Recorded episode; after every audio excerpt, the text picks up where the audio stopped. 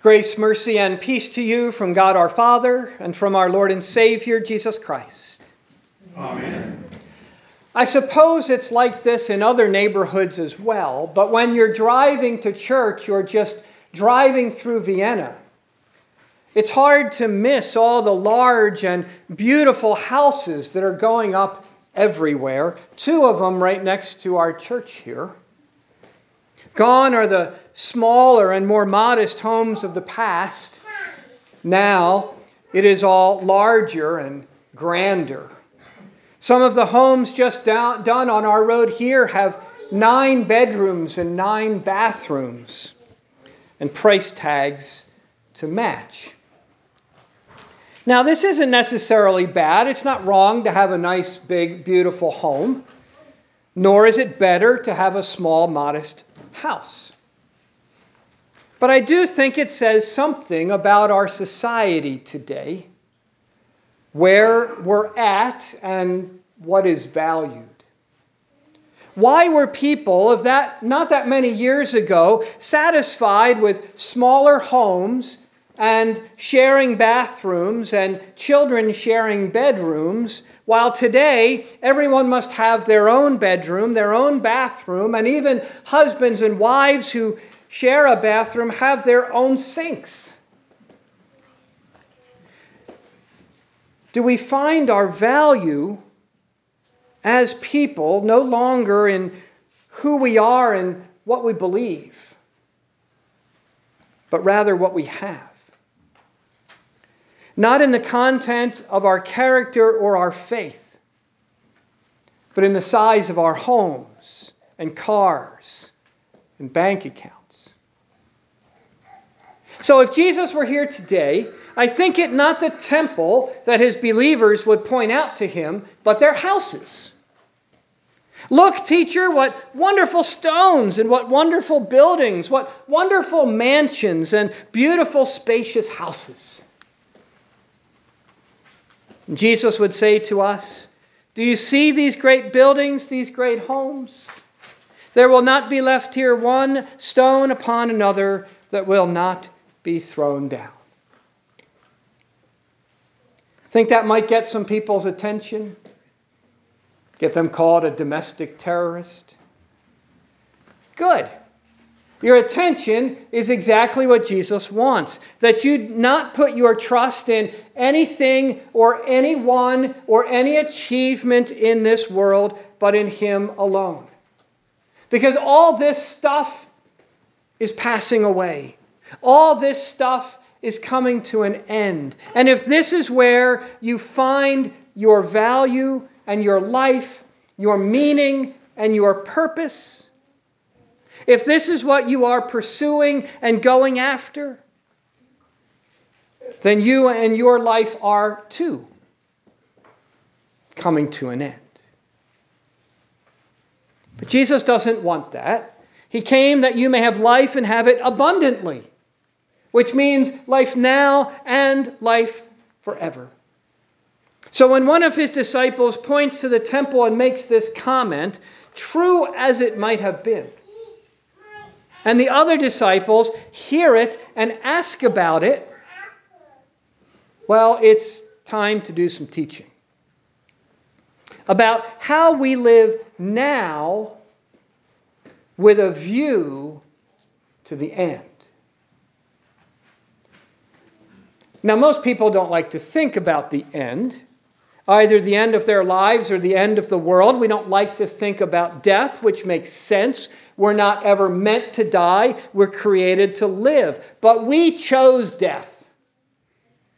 We choose death. For that really is what sin is, choosing death over life, choosing our own way over God's way. And so, like it or not, death is a reality. The funeral homes and cemeteries that dot our community are there for a reason. But still, it's a long way off, isn't it? We have plenty of time, don't we? Maybe. That's how we tend to think, even when we're older and we should know better. But one day that won't be true. One day death will come upon us, perhaps suddenly in the twinkling of an eye when that driver runs the red light and smashes into you. Or the end will come when Jesus comes again. That day will be sudden and unexpected. But a long way off, plenty of time, maybe not. And then that big, beautiful house will either have a for sale sign in front of it or look like a homeless person's cardboard box compared to the home that Jesus has prepared for you. And your bank account will be either spent by someone else or will look like monopoly money in the kingdom of God.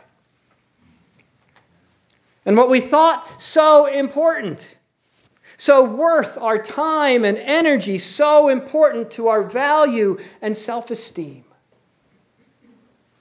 not so much. We majored in minors and missed what really matters. Even something as important as the temple was only for a limited time and purpose. And you may remember, God never really cared about having a big, beautiful, magnificent temple. He was perfectly happy with a tent. The temple was David's idea, and then first built by Solomon. God let him do it. His heart was in the right place. But what happened then was that the people put their heart in the wrong place, in the temple itself. And thought that because they had the temple, they were safe and secure. They put their trust in the building rather than the one who dwelt in it. So God destroyed it. He brought the Babylonians in to tear it to the ground. So they would put their trust in Him, not in a building. But then a few centuries later, it happened again. King Herod rebuilt the temple and this time made it even more grand and more beautiful and bigger than ever before. So Jesus, look, what a great and magnificent temple. But God was perfectly happy with His tent. He just wanted to dwell with His people, to holy us, to forgive our sins, to give us life. And now He had come in a tent of flesh and blood to do just that. But eyes and hearts and minds captured by the things of this world and life were missing it. We're missing Him.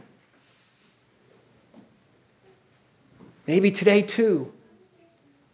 Maybe even us at times. Focusing on, trusting in what we have, who is elected, what we can do, rather than the one who comes to us humbly. And to direct our eyes and hopes and faith to Him. To Him who gives what is going to last forever. So the disciples ask Him, when? When will these things be? And what will be the sign when all these things are about to be accomplished? Well, Jesus doesn't tell them. He does talk about signs and point to the signs, signs that they saw then, and signs that we see now. False teachers, wars and rumors of wars, natural disasters, persecution and hatred, and even members of a family turning against one another. These are signs of the end because they are the manifestations of sin. Sin that brings the end and death, and that attack everything in this world. Big, beautiful houses are quickly condemned by flood and fire and sometimes family disputes. Businesses and accomplishments are consumed by lawsuits and hatred. Nations and peoples conquered and destroyed in war. The sin that devoured life in the beginning is still hungry. And you are on the menu. So signs, look around, Jesus is saying, it's happening. It's not going to stop. But the one who endures to the end will be saved. Well, there's some pressure. Are you up to that? Are you up to the task? Strong enough? Steadfast enough? The disciples weren't. They ran away. They denied. What about you? The devil doesn't even really need to try that hard to get you to sin, does he? Little of this, little of that, you've fallen again. Endure to the end. We can't even endure to the end of the day. But there's one who did. And it wasn't easy. He took both barrels from the devil, stared straight into the face of death, was forsaken by his Father, and the pressure of bearing all the sin of all the world, of all people, of all time, caused him to sweat great drops of blood, and he endured. He won. Not to save himself, but to save you. You see, he's the one, he's the temple that was destroyed and then built again, raised to life again, never to die again. The tent in whom is forgiveness, life, and salvation, even though he didn't look very great. But he was, and he will when he comes again in glory. He's the one. So to endure to the end for us is to remain in the one who can do what we can't do. To remain in Jesus. To know that while there is nothing in this world that you can count on, not even yourself, you can count on him. On his word, his promises, his forgiveness, and his life. In him you will be saved. Because in him you are saved, even now. For his gifts are not just for the future, but for now. So just as God dwelled among his people in tent and temple in the Old Testament to forgive them and give them life, so he is today in the tent and temple of his flesh. That's what the author of Hebrews was talking about that we heard earlier.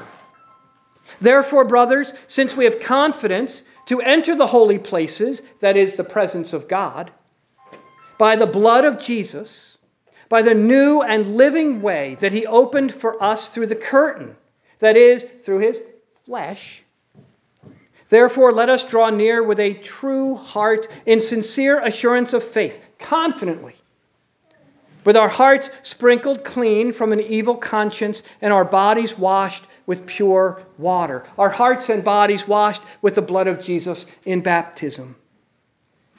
Let us hold fast our confession of our hope without wavering. That's Jesus. He's our hope. For he who promised is faithful. That is, he said he would do it, and he did. He came for you, died for you, rose for you, lives for you, and now comes for you in the tents of water and words and bread and wine. Truly magnificent dwellings of God and his forgiveness and life, even though they don't look like much. But if we could just see them as God sees them. If we could just see that water in the font raising someone from the dead, someone dead in their trespasses and sins, just as surely as Jesus grabbed the hand of the dead and brought them back to life. If we could just see the absolution giving life and hope to us, just as surely as when Jesus spoke from the cross and said, Father, forgive them, and today you will be with me in paradise. If we could just see that bread and wine on the altar feeding us with the food of heaven, if we could just see Jesus handing us his body and blood, just as surely as his hands passed out the bread and the fish and fed more than five thousand people. If we could just hear him speaking to us in his word just as surely as he spoke to the apostles and to the crowds and to Lazarus when he called him out of the tomb. If we could just see these humble tents as temples of the Most High God, coming to us and forgiving us and holying us and lifing us. If we could, would we ever neglect to be here? Or as we heard from Hebrews, neglect to meet together, as is the habit of some, but instead encouraging one another. And all the more as you see the day drawing near. But all that is exactly what is happening here. And the eyes of faith do see it. And in these humble tents and temples, we endure in him as he lives in us. And we are saved. He promised. He promised that whoever believes and is baptized will be saved. Mark sixteen. He promised that whoever feeds on my flesh and drinks my blood has eternal life, and I will raise him up on the last day, John six. He promised that if you forgive the sins of any, they are forgiven them, John twenty. He promised that the one who hears you hears me, Luke ten. He promised that this is the will of my Father, that everyone who looks on the Son and believes in him should have eternal life, and I will raise him up on the last day, John six. He promised that where two or three are gathered in my name, there am I among them, Matthew eighteen.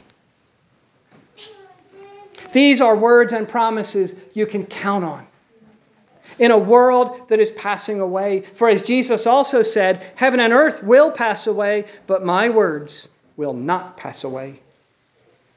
Not now, not ever. For after everything in this world is destroyed, Jesus will remain. For he did pass away, but then rose from the dead.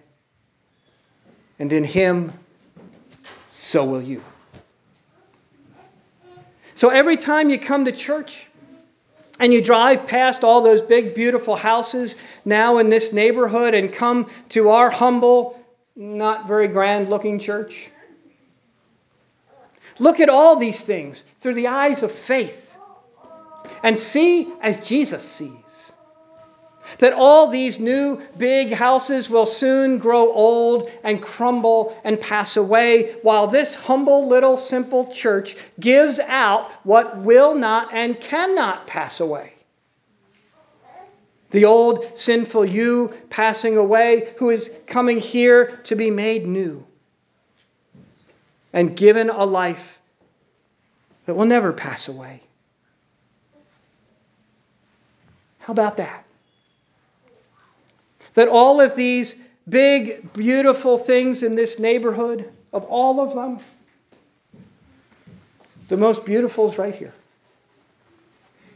Bought not with millions, but with blood. The blood of God. Shed on the cross. And now shed for you. And given to you. Here. How about that? In the name of the Father, and of the Son, and of the Holy Spirit. Amen.